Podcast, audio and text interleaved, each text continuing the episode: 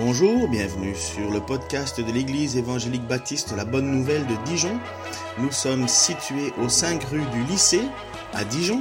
Vous pouvez trouver des informations sur notre église sur le site internet www.la-bonne-nouvelle.org. Passez une excellente journée ou soirée. En tout cas, bienvenue. On continue, ça va? Je suis seul à dire bienvenue? Ok, ça va. Voilà, donc on va continuer dans notre étude biblique sur le livre, l'évangile de Marc. Alors personnellement, ça me parle beaucoup le sujet qu'on va aborder aujourd'hui, parce que, comme peut-être vous ne le savez pas, mais normalement, comme je commence à avoir un âge où je me répète, normalement vous l'avez déjà entendu, moi j'ai été attiré par Jésus-Christ, par son côté anti-religieux. C'est étonnant, mais c'est ce qui m'a vraiment marqué dans le Seigneur, de cette façon qu'il avait de pouvoir reprendre ceux qui étaient à son service normalement, mais qui ne l'avaient pas accueilli, pas reconnu, et finalement même ont été jusqu'à le faire mourir.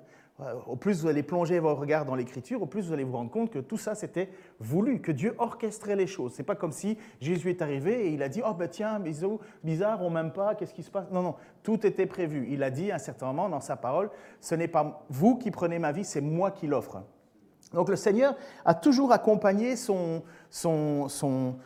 œuvre, et pourtant en face de lui, il avait des personnes qui normalement auraient dû l'accueillir parce qu'il était venu pour eux, ils étaient là pour eux.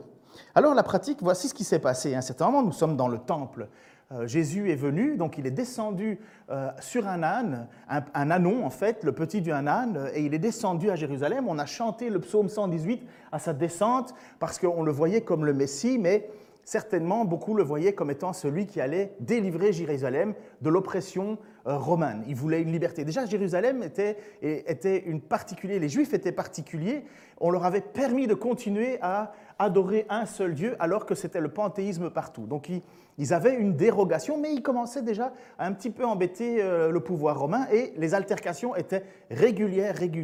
C'est pour ça que vous avez dans les Écritures qu'il y avait différents postes d'autorité au-dessus de Jérusalem. Parce qu'il n'y a pas que les Français qui sont difficiles à être gérés. Nous avons des antécédents, des personnes avant, et le peuple israélien était très, très difficile à être géré. Mais donc Jésus arrive, il est déjà venu dans le temple, il a parlé, il a maudit le figuier, vous voyez, il a dit qu'il fallait produire du fruit et qu'il espérait voir du fruit. Il s'est retrouvé devant les responsables religieux qui, à un certain moment, et ça c'était la prédication de dimanche passé, lui ont posé la question, mais pour qui tu te prends ? Ou, dans leurs termes de l'époque, qui te donne autorité ? Et Jésus leur a répondu, mais d'accord, je vais vous poser juste une seule question, et à la question que je vous pose, si vous me répondez bien, je vous dirai, moi, je vous donnerai d'où vient mon autorité. Et il pose la question simplement en disant, Jean-Baptiste, de qui avait-il son autorité, des hommes ou de Dieu? Et là, les responsables, les pharisiens sont coincés parce qu'ils n'ont jamais reconnu Jean-Baptiste comme étant un prophète. S'il l'avait fait, il aurait suivi son enseignement. Et le message de Jean-Baptiste, c'était de préparer la venue du Messie. Donc, ils n'ont pas reconnu Jean-Baptiste. Donc, ils n'ont pas voulu dire que Jean-Baptiste était venu de Dieu, et ils ne voulaient pas non plus dire que Jean-Baptiste était venu des hommes parce que la majorité du peuple reconnaissait en Jean-Baptiste un prophète. Et les voilà piégés dans leur hypocrisie. Ils sont hypocrites devant Dieu et hypocrites devant les hommes. Hypocrites devant Dieu parce qu'ils ne reconnaissent pas Jean-Baptiste comme étant un prophète, alors qu'il l'est bel et bien. D'ailleurs, Jésus va même le qualifier de Élie. Mais ils sont hypocrites devant le peuple parce que le peuple est d'accord pour Jean-Baptiste, alors eux ils disent aussi, nous aussi, alors on est d'accord pour Jean-Baptiste. Donc vous voyez cette hypocrisie dans laquelle se trouvent ces responsables religieux, et voilà où Jésus leur dit, il leur pose cette question, répondez-moi, il dit nous ne savons pas, et Jésus leur dit je vous dirai pas, alors moi non plus, d'où vient mon autorité? Et directement il enchaîne sur une parabole, et voici où nous en sommes. Alors ces disciples, avant de vouloir aller dans la parabole, il faut savoir, donc qu'est-ce qu'une parabole? Pourquoi est-ce que Jésus utilise des paraboles? La parabole, c'est une histoire imagée. Ce n'est pas une allégorie, parce que les allégories ont fait dire n'importe quoi à un certain moment. Chacun y va de sa petite sauce. Mais une parabole, c'est une histoire pour nous faire comprendre le fonctionnement du royaume. Mais c'est même plus que ça. Et vous allez voir, c'est même excessivement surprenant.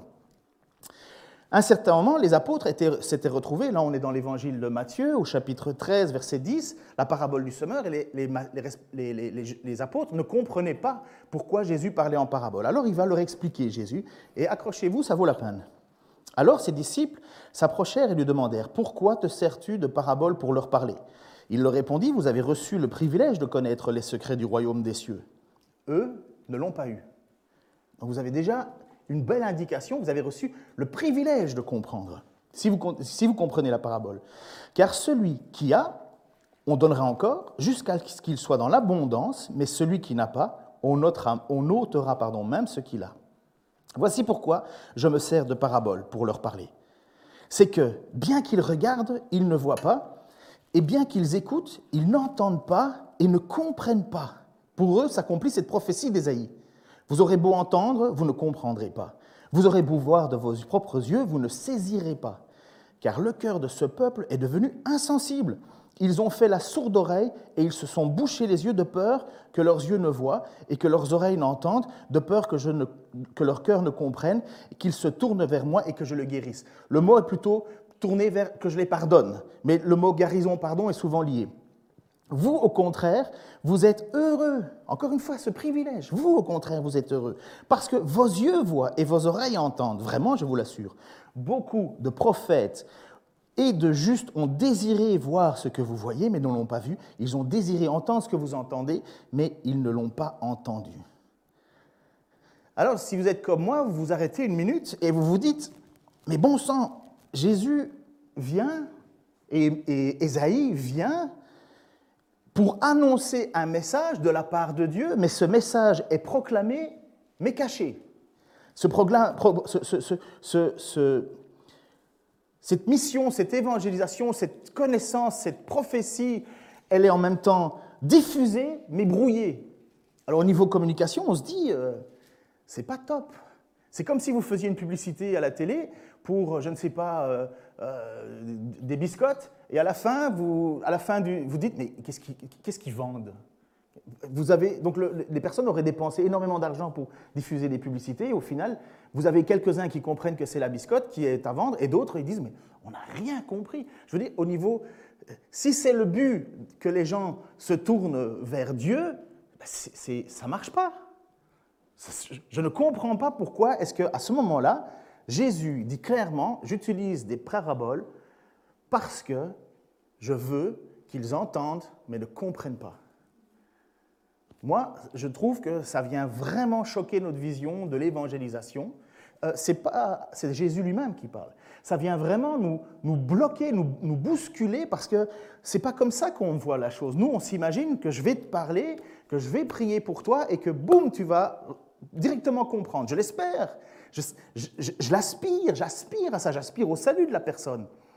Mais Jésus vient quand même avec une autre donnée, et bien souvent nous avons tendance à écarter des choses dans l'Écriture, c'est comme ça, c'est naturel, et on va vers le plus simple, et le plus difficile, on a tendance à le mettre de côté, et puis après ça, on le met de côté, on l'oublie, et puis finalement, on croit que ça n'existe pas, et puis on pense même que c'est l'inverse de l'Évangile. Mais pourtant, c'est bien les paroles de Jésus qui reviennent dans Ésaïe. En fait, Jésus retire ça d'Ésaïe. Jésus n'est pas simplement en train de dire ce qu'il s'était passé à l'époque, Jésus est en train de dire ce qu'il est occupé à faire aujourd'hui, enfin, devant les personnes, ils parlent et ils ne comprennent pas. Pourquoi ? Ça semble être une contradiction. Il y a deux façons de voir un peu aussi l'Écriture. Nous voyons ça ou bien comme un but ou un effet. Est-ce que c'est le but qu'ils ne comprennent pas ou est-ce que c'est l'effet ? Est-ce que finalement, parce qu'ils parlent en parabole, ils ne comprennent pas ou est-ce que c'est parce qu'ils parlent en parabole, parce qu'ils ne veulent pas qu'ils comprennent ? Vous voyez, but ou effet ? Est-ce que finalement c'est volontaire ? Et c'est étonnant, je vous avoue que c'est étonnant. Mais pour nous, les modernes, entre guillemets, enfin nous les contemporains, on a une grande difficulté à opposer souveraineté de Dieu et libre arbitre de l'homme. Pour nous, c'est quelque chose de très compliqué. Par contre, et comme le dit Don Carson, vous savez que j'aime bien Don Carson, qui est un théologien que je vous encourage à lire, pour ma part, il dit voici ici, les auteurs bibliques de l'Ancien Testament comme du Nouveau ont généralement moins de problèmes que les modernes avec la tension entre la souveraineté divine et la responsabilité humaine. Ils ne voient pas comme des antithèses, donc deux choses qui s'opposent, mais ils se juxtaposent sans problème. Nous, on a une difficulté avec ça. Et moi, personnellement, pour ma part, j'ai fait le choix de croire à la version la moins populaire, le fait que, pour certains, les paroles vont être une bénédiction, vraiment une grâce, un privilège. Vous avez le privilège d'entendre ce que la parabole vous dit. D'ailleurs, Jésus dit, mais même des prophètes ont espéré, ils ont voulu entendre ce que vous entendez, mais ils ne l'ont pas pu. Et pour d'autres, c'est une condamnation. À ce moment même, c'est une condamnation. Voici le cas d'Ésaïe. Ésaïe a passé 40 ans de sa vie à annoncer un message qu'il n'a pas sucé de son pouce. Ésaïe a été transporté dans le ciel, dans la présence de Dieu. Vous connaissez ça, chapitre 6 d'Ésaïe. Et à un certain moment, Ésaïe est là en disant « Malheur à moi, je suis dans la présence de Dieu, je fais partie d'un peuple pécheur, je suis moi-même pécheur. » Un séraphin s'envole vers lui, prend une braise qui se trouve dans un barbecue céleste. Et puis, dépose cette braise sur sa bouche et boum, il dit « Tu es purifié, tu peux parler ». Finalement, il a le droit d'être dans la présence de Dieu parce que nous ne pouvons pas faire cela, nous mourrons. Si nous ne sommes pas rachetés, si nous ne sommes pas purifiés, comme nous l'avons chanté, nous ne pouvons pas nous tenir devant la présence de Dieu. Et donc, Ésaïe entend cet appel de la part de Dieu « Qui enverrai-je ?» Et bon, c'est pas que Ésaïe, il n'a pas trop le choix, il est tout seul aussi. Donc il lève la main et dit, mais même avec un cœur et une puissance, Dieu vous envoie une mission, tu vois Dieu devant toi. Et il dit, vas-y Mardochée, est-ce que tu es prêt à y aller ? Et tu dis, avec la puissance de Dieu, yes, j'y vais direct. Eh bien vas-y, mais ils t'écouteront, mais ils n'entendront pas. Voici, c'est exactement ce que dit, vous aurez beau entendre, vous ne comprendrez pas, vous aurez beau voir de vos propres yeux, vous ne saisirez pas. C'est la prédication, enfin le message que Dieu envoie à son prédicateur, à son prophète, Ésaïe. Et Ésaïe, pendant 40 ans, va essayer de faire comprendre à ce peuple d'abandonner l'idolâtrie, d'abandonner tout ce qui était des injustices, parce que là-bas c'était foison, d'abandonner parce que Dieu va juger, Dieu va les déporter, Dieu va enlever et Dieu va détruire Jérusalem. Et pendant 40 ans, pourtant, avec la mission divine de la part de Dieu, il n'écoute pas. Mais c'est une folie, parce que Ésaïe a quand même reçu cette puissance, ce message puissant. Il ne l'a pas inventé, il a vu Dieu lui-même. Il enseigne ces choses-là, et le peuple ne l'écoute pas, et Dieu avait déjà prévu qu'il ne l'écouterait pas. C'est étonnant. Et pourtant, nous avons toujours cette idée d'un reste fidèle. Ce n'est pas l'entièreté du peuple d'Israël qui n'a pas écouté. Mais l'entièreté du peuple d'Israël a été déportée en deux parties. Mais ils ont tous vécu le jugement. Et Ésaïe, d'ailleurs, leur a dit « soyez patients, il va y avoir un pardon » et ainsi de suite. Mais écoutez les paroles de Dieu. « Car même si ton peuple, ô Israël, » c'est Ésaïe chapitre 10, versets 22-23, « était aussi nombreux que les grains de sable au bord de la mer, ce n'est qu'un reste qui reviendra. » Car Dieu a décidé la destruction du peuple.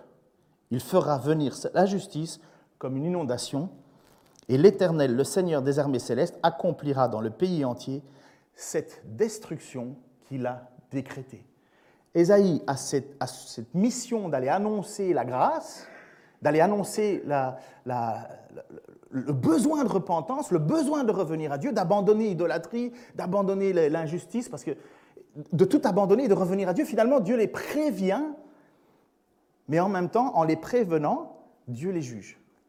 Parce que Dieu a décrété que c'était fini. Ce n'est pas habituel pour nous d'entendre ça. Ça nous fait mal, en fait, même. On a peur. Et on se pose la question, mais est-ce que Dieu serait-il injuste ? Est-ce que Dieu serait-il injuste ? Et Jésus se retrouve maintenant devant ces pharisiens dans ce temple, alors que Jésus est le Messie, il est le Fils de Dieu vers qui toute l'Écriture pointe, tous les espoirs d'Israël devraient être en lui. Et voilà qu'il se retrouve devant ce peuple, devant les responsables religieux, qui sont hypocrites devant Dieu et hypocrites devant les hommes. Et quand je vous dis ça, je sais très bien que l'apôtre Paul était farouchement opposé à Jésus-Christ. Farouchement opposé, et en même temps, l'apôtre Paul était le pharisien le plus zélé, le plus zélé. Il l'explique, il dit « Moi, j'étais au bout des bouts, j'ai été jusqu'à persécuter l'Église même. » Et pourtant, Dieu, lui, a fait grâce. Il ne l'a pas jugé en fonction de ses actions, bien qu'il aurait mérité la mort. Il a assisté à la lapidation d'Étienne. Hein. On nous dit qu'un homme s'appelait Saul de Tarse, qui est devenu l'apôtre Paul par la suite. Et, parce que dans la Bible, il change souvent de nom. Vous allez voir ça, vous retenez un nom, puis bouf, il faut changer de nom. Et donc là, il dit lui-même, j'ai été persécuteur de l'Église. Donc vous voyez, ce n'est pas une question de ses mérites. L'apôtre Paul, il n'a pas vraiment eu le choix. On ne lui a pas présenté l'Évangile en trois plans. Il marchait, prêt à aller dézinguer du chrétien, boum, sur le chemin. La grâce de Dieu lui tombe dessus. Il se convertit directement et il devient le plus grand défenseur de l'Église. Vous voyez, ce n'est pas une question de mérite. Puis, je pense aussi à Nicodème. Nicodème qui était un pharisien. Hein, Nicodème qui va voir Jésus de nuit et il cherche à comprendre. Il cherche à savoir. Il veut connaître. Et même Jésus va lui dire, mais c'est étonnant, toi qui es enseignant en Israël, tu ne sais pas ces choses-là. Et il nous fait part finalement de cette idée je vais le lire de toute façon, donc je ne vais pas aller trop loin. Et puis, je vois aussi Jairus. Si on joue au jeu là, Ictus, vous connaissez le jeu Ictus, c'est un petit peu du Pictionary, mais avec... Si je vous dis qui est Jairus, qui me répond? Je vous signale juste qu'il y a quelques dimanches, je l'ai enseigné. Hein. C'est beau cette mission. Merci. Jairus, responsable d'une synagogue, qui vient courir à Jésus. Au moment où Jésus va pour partir, pour guérir cette jeune fille, la fille de Jairus, responsable d'une synagogue, c'est au moment où il y a une dame qui a eu des pertes de sang depuis 18 ans, qui arrête Jésus, et ainsi de suite. Donc, c'est imbriqué dans la même histoire. Et Jairus est pourtant responsable d'une synagogue. Là aussi, il crie à Jésus. Il supplie Jésus. Donc, vous voyez, ce n'est pas que la porte est complètement fermée, mais on ne peut pas dire qu'elle est complètement ouverte. La guérison de sa fille, il l'a eue. Et puis, le larron en croix, à côté de Jésus, il y en avait deux. Il y avait trois croix, hein. Vous savez, le texte nous exprime bien. Et si vous lisez, si vous faites attention dans l'évangile de Luc, vous verrez qu'au départ, c'est tout le monde qui se moque de Jésus. Ce n'est pas un des prisonniers qui est là, « Oh non, s'il vous plaît, pardon, pardon ». Non, non, il se moque de Jésus aussi. Comme les soldats, comme l'autre larron qui est tout aussi attaché. Et à un certain moment... Dans l'histoire, boum, changement de ton de la part d'un des deux, et il dit, et il se repent en disant, mais pour nous, c'est juste ce que nous vivons, nous sommes condamnés à cause de nos fautes, mais lui n'a rien fait de mal, et il se tourne vers Jésus avec espoir, et voilà la grâce qui tombe sur cet homme. Souviens-toi de moi quand tu viendras pour régner. Donc il voit que Jésus va revenir. Il ne pense pas que c'est un homme qui mourra et qu'on jettera comme ça. Il a un espoir. D'où vient cet espoir? Je n'en sais strictement rien. Mais il crie à Dieu et Jésus se tourne vers lui. Et c'est la seule personne dans toute la Bible qui a la certitude à 203 000%, ça fait beaucoup, d'aller au paradis. Ça ne veut pas dire que les autres non, mais vous voyez, quand Jésus lui dit « Aujourd'hui même, je te dis, tu seras avec moi au paradis », c'est pas un flyer en disant « Viens à une super soirée, mais si tu viens avec des baskets, tu ne rentres pas ». Non, tu as la certitude, tu es avec moi au ciel. Il n'a rien fait pour mériter ça. Il n'est pas là attaché sur sa croix par hasard. Vous voyez, encore une fois, la grâce. Et pourquoi pas l'autre? Je ne peux pas expliquer. Je ne sais pas l'expliquer. C'est impossible à expliquer. Est-ce que c'est à cause d'une mauvaise prédication? Est-ce que finalement, les gens se convertissent parce que vous êtes super doués en prédication, super doués en évangélisation? Ben, magnifique pour ceux que vous avez réussi, mais quel poids de culpabilité pour ceux qui n'ont pas accepté. Finalement, vous n'êtes pas bon. Si les gens se convertissent parce que vous êtes des super bons gesticulateurs, mais alors ils sont convertis non pas par la puissance de Dieu, mais par la puissance de votre capacité. Mais pourtant, Dieu utilise quand même les prédicateurs, qu'ils sont beaux, les pieds de ceux qui annoncent l'Évangile. Et ils sont accompagnés. L'apôtre Paul demande de prier pour qu'une porte s'ouvre. Il faut annoncer le message, mais si ça dépend que de nous, mais c'est une lourde charge. Et puis Jésus, tout le monde ne s'est pas converti. L'apôtre Paul, tout le monde ne s'est pas converti. Finalement, encore une fois, si nous ne remettons pas ça dans les mains de Dieu, nous prenons un poids hyper important. Mais attention, ça ne veut pas dire qu'on n'évangélise pas. Il faut faire attention de ne pas avoir honte de Dieu devant les hommes. La conséquence, ce serait que Jésus aurait honte de nous devant son Père. Donc, vous voyez, il y a toujours une tension. Et Jésus, donc, se retrouve devant ces pharisiens, donc on est dans le temple, et il leur annonce une parabole en les regardant. Alors, ils sont plus que pharisiens, c'est vraiment... Il doit y avoir peut-être une soixantaine, peut-être même un peu plus. C'est presque tous les responsables du temple qui faisaient magouille et compagnie.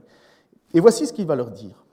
Un homme planta une vigne, l'entoura d'une haie, creusa un pressoir et construisit une tour pour la surveiller. Après cela, il loua à des vignerons et partit en voyage.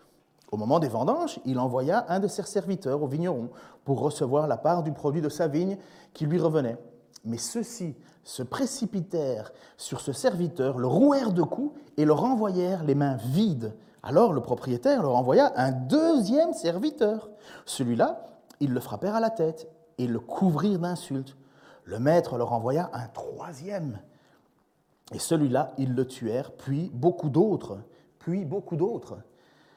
Et ils battirent les uns et tuèrent les autres. Il ne lui restait plus désormais qu'une seule personne à envoyer, son fils bien-aimé. Il leur envoya en dernier. Il se disait, pour mon fils au moins, ils auront du respect. Mais le vigneron se dit en eux-mêmes, voilà l'héritier, venez, tuons-le et l'héritage sera à nous. Et ils se jetèrent sur lui, le tuèrent et le traînèrent hors du vignoble. Que va faire le propriétaire de la vigne ?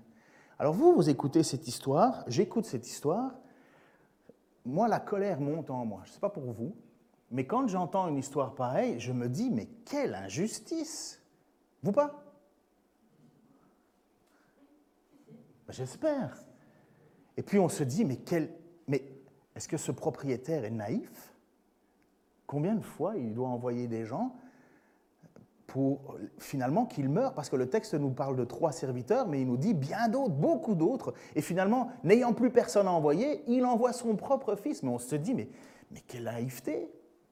Pourquoi autant de patience ?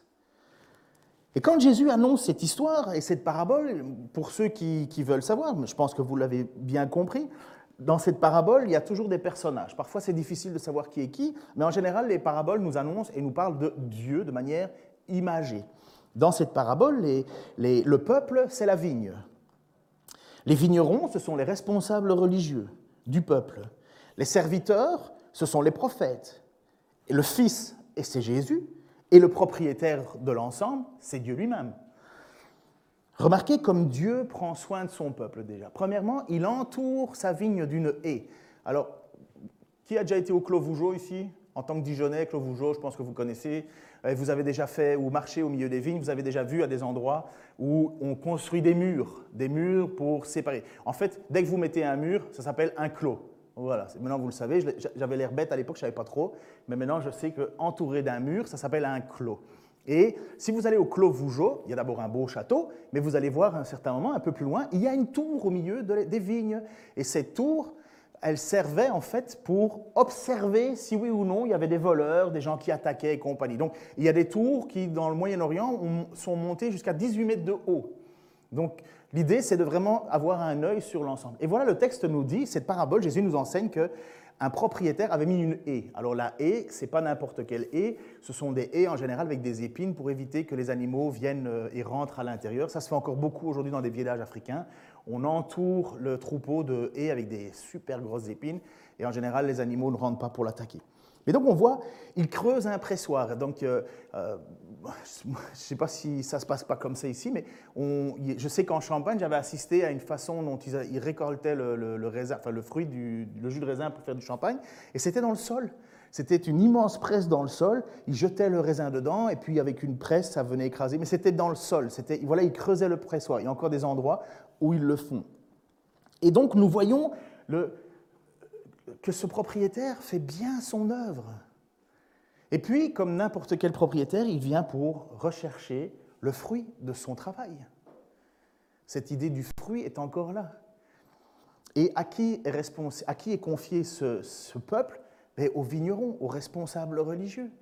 C'est eux qui vont offrir à Dieu, finalement, un peuple. C'est ce que l'apôtre Paul déclare. Il dit, moi, de mémoire, j'ai oublié. Mais il dit, tu vas peut-être m'aider, un de vous qui va peut-être m'aider. En fait, il dit, vous êtes mon sujet de gloire, je crois. Vous êtes ma lettre écrite. L'apôtre Paul parle de ça en parlant des croyants. Il dit, vous êtes le fruit de mon travail, même si ça appartient à Dieu.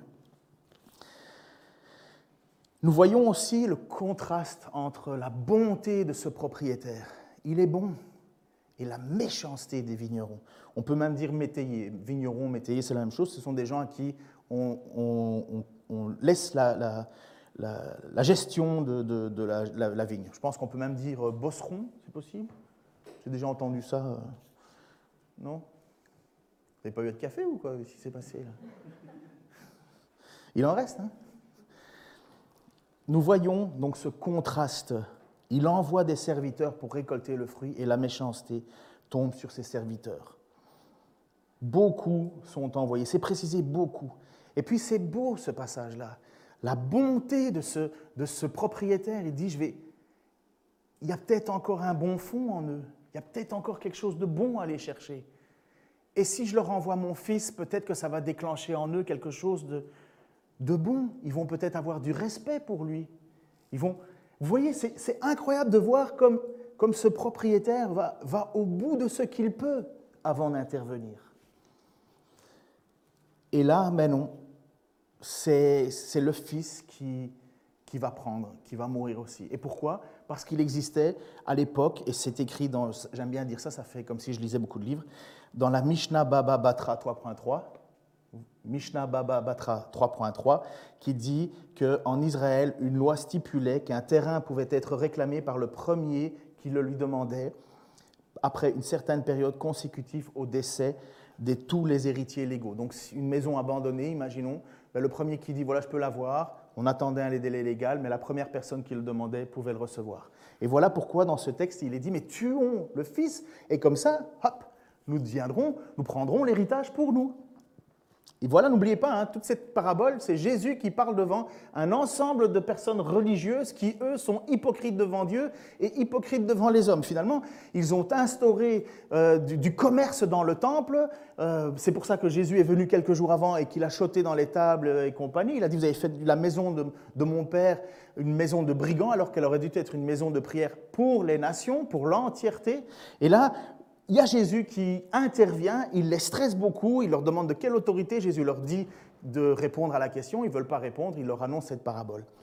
Depuis toujours, Dieu est intervenu avec persévérance. Et depuis toujours, le peuple a fait du mal aux envoyés de Dieu. Toujours. J'ai pris quelques passages dans l'Écriture. J'ai pris Jérémie 20, Jérémie 20, 1 et 2, 1 Rois 18, 4 et 2 Chroniques 20, 21 que j'ai mis ensemble. Dans Jérémie, le prêtre Pachour, fils d'Imer, qui était le responsable en chef du temple de l'Éternel, entendit Jérémie prophétiser, parce que Jérémie était un prophète, de cette manière. Alors, il fit battre le prophète, puis le fit attacher au pilori à côté de la porte supérieure de Benjamin qui donne accès au temple de l'Éternel. Donc c'est pour illustrer que depuis toujours, les envoyés de Dieu ont été maltraités. Il y a dans 1 Rois 18, 4, lorsque la reine Jézabel, alors elle était incroyable, avait voulu exterminer tous les prophètes de l'Éternel, elle a voulu tous les exterminer, Abdias avait sauvé 100 d'entre eux en les cachant en 2 groupes de 50, en leur procurant à manger et à boire. Mais la décision de cette Jézabel, c'était faire mourir les prophètes. Heureusement qu'Abdias, poussé par Dieu, en a sauvé 100. Ça veut dire que tous les autres sont morts. Et 2 Chroniques 24, 20 à 21, alors l'Esprit de Dieu se saisit de Zacharie, lui aussi prophète, fils du prêtre Yehoyada. Il se présenta devant le peuple et dit, voici ce que Dieu déclare, pourquoi enfreignez-vous les commandements de l'Éternel, vous ne réussirez rien, puisque vous avez abandonné l'Éternel, il vous a abandonné. Alors les gens complotèrent contre lui et on le tua à coups de pierre sur ordre du roi dans le parvis du temple de l'Éternel. Donc vous voyez à quel point même les rois qui étaient normalement des responsables, enfin ceux qui devaient administrer le pays de manière théocratique selon les lois de Dieu, même le roi donne l'ordre de faire mourir ce prophète dans la cour du temple. Vous voyez quand Jésus donne cette parabole, mais finalement ça rappelle pas mal de choses normalement ces responsables. Et puis il pose la question alors à ces pharisiens, ces sadducéens, ces scribes qui sont tous là, les responsables du temple, et il pose la question, que va faire le propriétaire ? C'est comme moi, je vous donne cette parabole et je vous dis, mais finalement, qu'est-ce qu'il va faire le propriétaire, maintenant que son fils est mort ? Naturellement, ça va de soi, on dit, on va aller faire justice. Et incroyable, c'est Jésus qui pose la question, vous voyez que je ne suis pas le seul à poser des questions, Jésus pose la question aux responsables qui sont devant eux et il dit « Mais alors, qu'est-ce qu'il va faire ?» Et là, ils répondront « Il viendra lui-même, fera exécuter les vignerons et confiera le soin de sa vigne à d'autres. » Sur quoi Jésus va leur rappeler l'Écriture, qu'ils connaissent.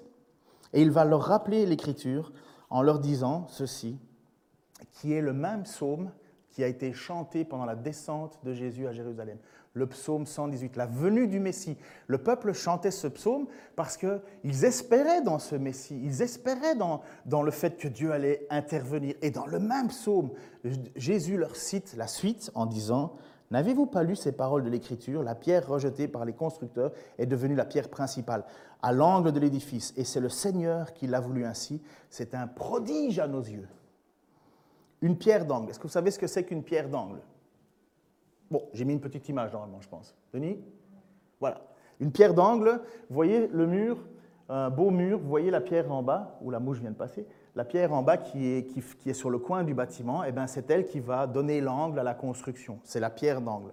Elle supporte l'édifice. Si elle est de travers, le bâtiment va être de travers, et ainsi de suite.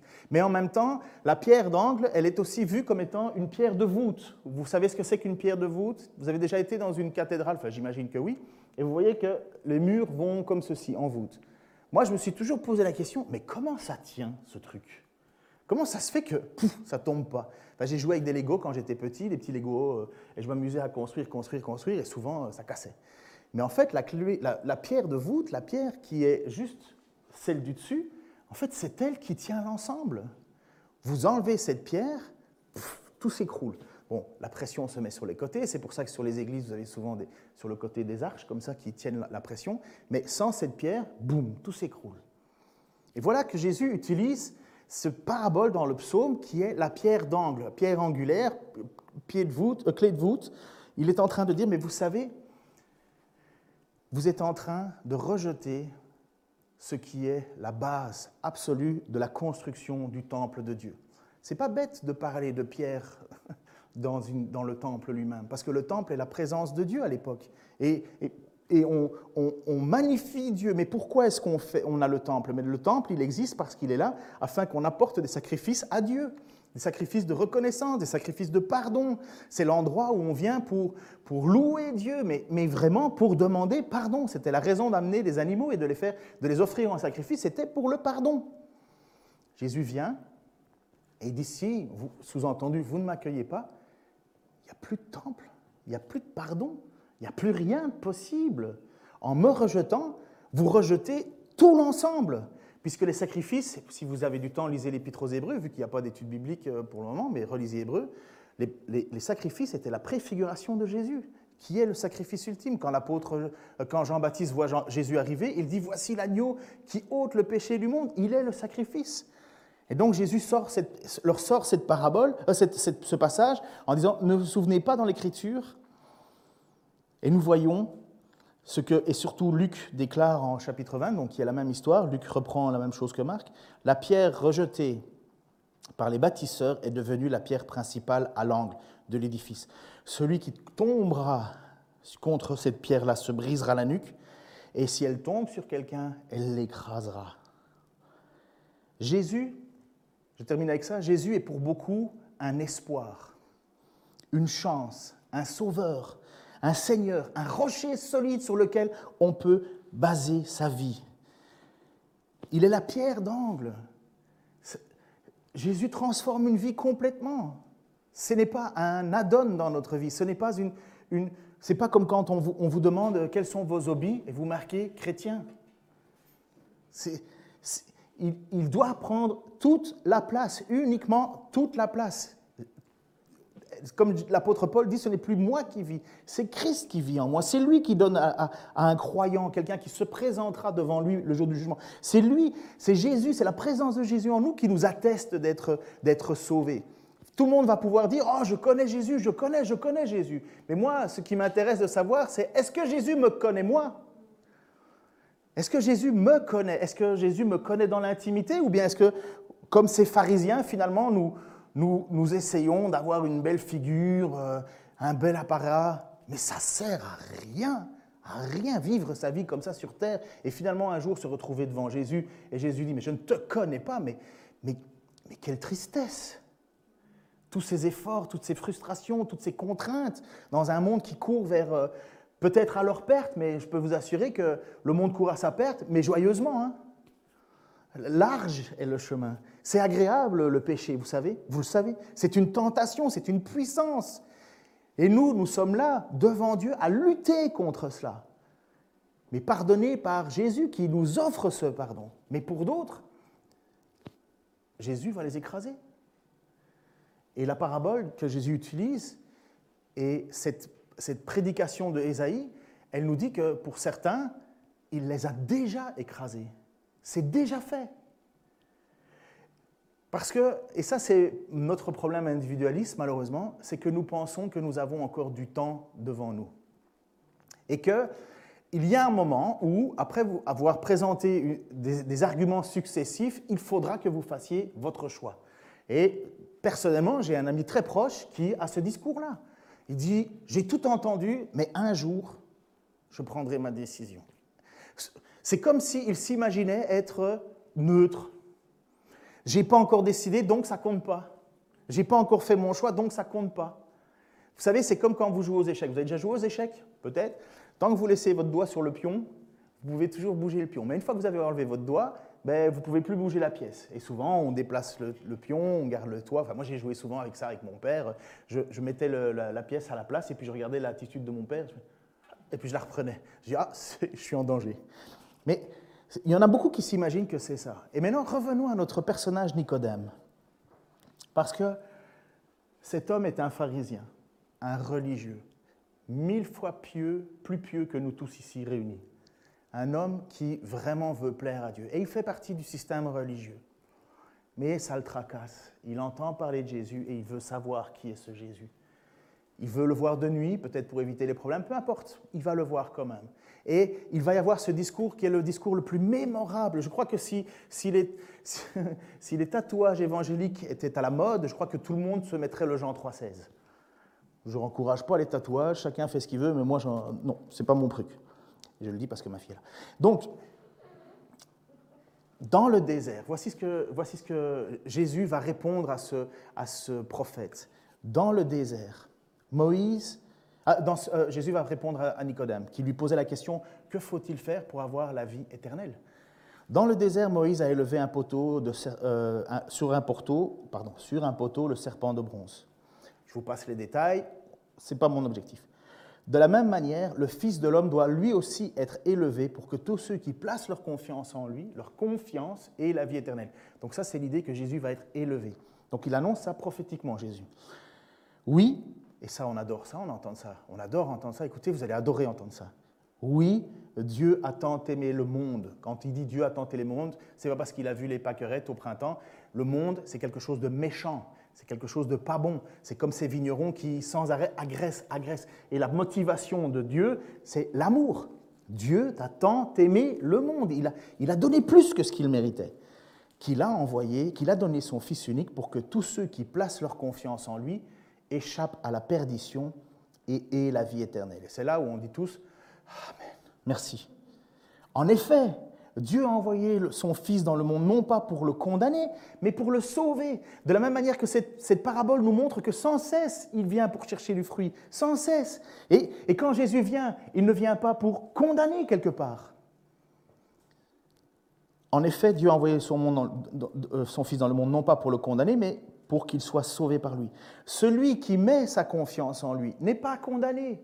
Et c'est ce que nous chantons, c'est la raison pour laquelle nous prenons la scène, c'est la raison pour laquelle nous vivons. Nous savons que il n'y a plus de condamnation en ceux qui sont en Jésus-Christ, parce que nous sommes accrochés à lui, nous ne sommes plus condamnés. Mais celui qui n'a pas la foi, le texte ne nous dit pas « il sera condamné ». Le texte nous dit « il est déjà condamné ». Nous ne naissons pas purs, nous naissons pécheurs. Il est déjà condamné et ça continue en disant « Pourquoi ? Parce qu'il n'a pas mis sa confiance dans la personne du Fils unique de Dieu. » Et voici en quoi consiste sa condamnation et voici ce qui est le résumé finalement de Jésus devant ce peuple. « c'est que la lumière est venue dans le monde, mais les hommes lui ont préféré les ténèbres parce que leurs actes étaient mauvais. En effet, celui qui fait le mal déteste la lumière et il se garde bien de venir à la lumière de peur que ses mauvaises actions soient révélées, ce que Jésus fait devant ces gens. Mais celui qui a une conduite conforme à la vérité vient à la lumière pour qu'il voie clairement tout ce qu'il fait. Il l'accomplit dans la communion avec Dieu. Et vous savez, je vous le donne en mille, qu'est-ce qu'ont fait ces responsables religieux quand Jésus leur a annoncé cette parabole ? Marc 12, les chefs des prêtres, les spécialistes de la loi et les responsables du peuple cherchaient un moyen d'arrêter Jésus. Mais ils avaient peur des réactions de la foule. En effet, ils avaient bien compris que c'était eux que Jésus visait par ses paroles. Ils le laissèrent donc et se retirèrent. Ils ont préféré rester dans leurs ténèbres. Ils n'ont pas voulu et ils n'ont pas reconnu Jésus. Et même pire, ils veulent le tuer. Pour Jésus, de toute façon, il avait prévu de mourir. C'était son objectif, mourir pour nous sauver, car Dieu a tant aimé le monde qu'il a donné son Fils unique. Il va être pendu à la croix quelques jours plus tard. Et le seul espoir qu'on a, le seul espoir que tu as, et il y en a deux, je suis désolé, mais c'est ou bien Jésus t'écrase, cette pierre de voûte t'écrase, parce qu'il est le seul qui a été donné, ou il te sauve. Pour certains, la condamnation est tombée dessus. Ils ont préféré garder leur cœur dur, ils se retrouvent devant Jésus, ils gardent leur cœur dur, ils ont rejeté le moyen que Dieu leur a donné, le seul et unique moyen. Et nous sommes ici, bien humblement, bien faiblement, à louer Dieu, à chanter Dieu, à faire tout ce que l'on peut, non pas parce que c'est cool, mais parce que nous voulons adorer celui, le seul, l'unique, qui a offert sa vie pour nous. C'est un cadeau, c'est une grâce. Ne passez pas à côté, ne passons pas à côté. Il n'y a pas d'autre nom sur la terre, sous les cieux et sous la terre par lequel nous devons être sauvés. Nous allons encore le chanter, je ne sais pas quel chant vient juste après, je te laisserai prendre la direction. Je veux prendre le temps de prier pour ça. Seigneur, merci pour ton amour envers nous. Seigneur, combien je me souviens d'avoir été moi-même tellement hypocrite. Oh Seigneur, certainement je le suis encore. Mais Seigneur, ce n'est absolument pas ce que je veux. Je te remercie, Seigneur, pour ta grâce imméritée. Pourquoi tu m'as éclairé, pourquoi tu m'as donné ce privilège de te connaître, je ne sais pas, Seigneur. Je sais très bien que je ne le méritais pas. Je sais très bien que tu es intervenu dans ma vie, Seigneur, de façon miraculeuse. Merci, Seigneur, d'avoir mis sur ma route des gens, tes serviteurs, qui m'ont parlé de toi. Merci aussi, Seigneur, de leur avoir donné de la patience, parce que tu as manifesté tant de patience. Et merci parce que tu continues à manifester tant de patience envers nous. Seigneur, je te prie pour nos amis autour de nous qui ne te connaissent pas. Fais-leur grâce. Pardonne-leur, Seigneur. Pardonne-leur et qu'ils viennent vers toi humblement, Seigneur. Qu'ils comprennent que tu les aimes et que tu ne veux pas les condamner, mais ils le sont déjà.